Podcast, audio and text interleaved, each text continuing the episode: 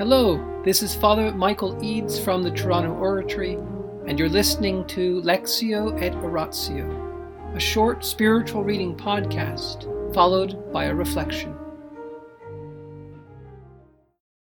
Mother Teresa, Come Be My Light, the Private Writings of the Saint of Calcutta, Chapter 11, continued. She had found her way. A letter Mother Teresa wrote to Father Neuner in November 1969 indicates that there was not much new in her soul. Many thanks for your kind thought in remembering me. Your letter with the words of St. John was beautiful.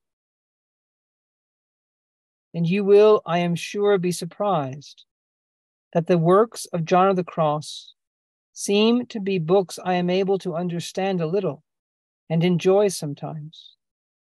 His writings make me hunger for God. And then faced by that terrible feeling of being unwanted by Him. As there was nothing more to share about her inner state, Mother Teresa could go on without the support of her spiritual guides. During this time, her correspondence with Father Neuner nearly came to a halt.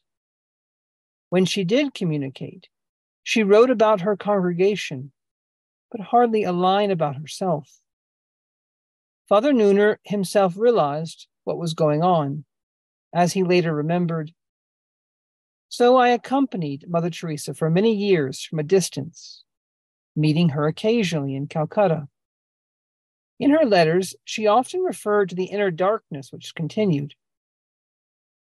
But I felt she had found her way and did not need my support any longer. So the correspondence came to an end.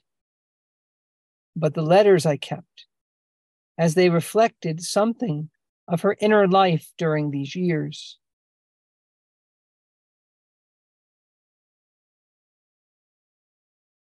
To Bishop Picachy, now the Archbishop of Calcutta, she also stopped mentioning her darkness her letters at this time dealt mostly with practical matters.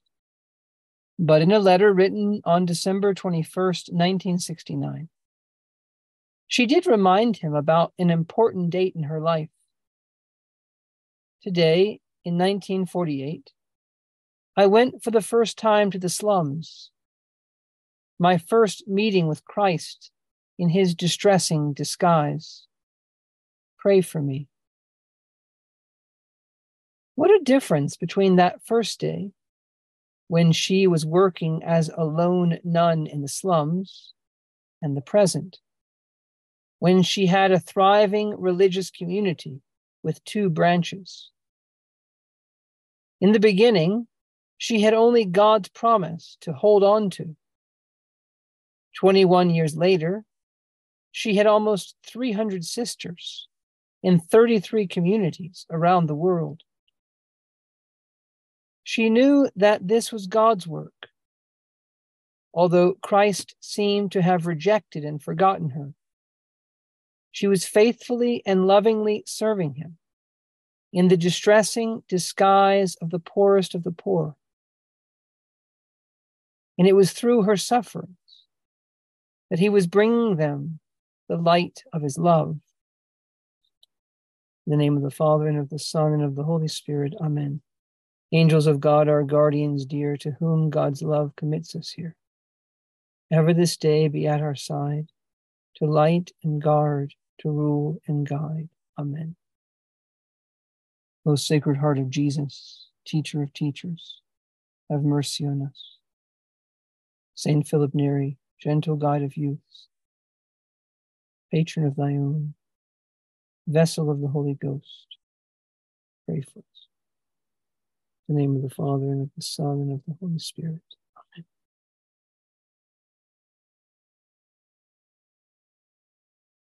Why does Mother Teresa no longer need these spiritual guides? Well, she gained from them what she could. She gained from them what she needed at a particular time.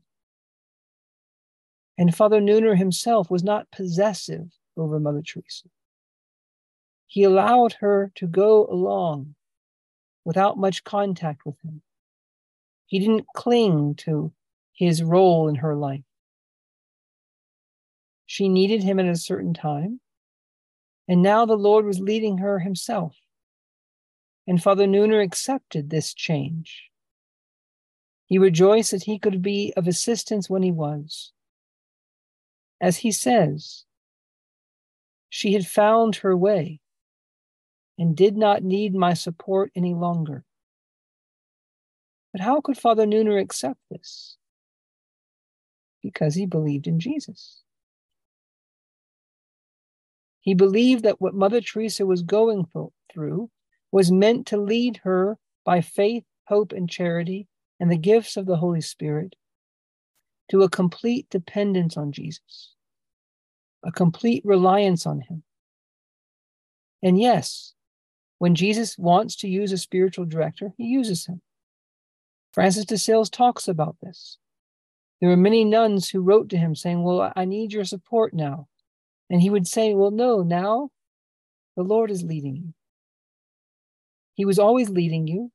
And as long as he wanted you to make use of me, you made use of me. But now he's making use of other means. And something very similar is going on with Mother Teresa. And so let us, each of us tonight, be honest about the help we need and to get the help we need, wherever that is. But let us also not cling. Cling to those whose help we no longer really need. Or if we're helping other people, let us not cling to the role that we had. Let us not boast or brag or talk about ourselves as though we were somehow necessary for God's purposes. Yes, God wills to make use of us. Yes, in one sense, we are necessary because He's chosen to make use of us. But the Lord Himself doesn't have to make use of us. And He may decide that in some way we're no longer necessary for some purpose. And so we need the Holy Spirit to inspire us to be detached, not to cling. In the end, it's the Lord who is the master. It is the Lord who is our guide. Let us thank Him for whatever guidance we've received, but let us also be confident that no matter where He leads us, He never allows us to be tried beyond our means. The Lord of glory who longed for the help of his friends in the agony in the garden, who was supported by Mary and John as he died on the cross, was not in the end over reliant on their support. In the end, he threw himself into the hands of his Father. Into your hands, Father, I commend my spirit. And we too, wherever we are, must commend ourselves into the hands of Jesus. And whatever he asks of us, he will give us the grace to carry out. In the name of the Father, and the Son, and the Holy Spirit. Amen.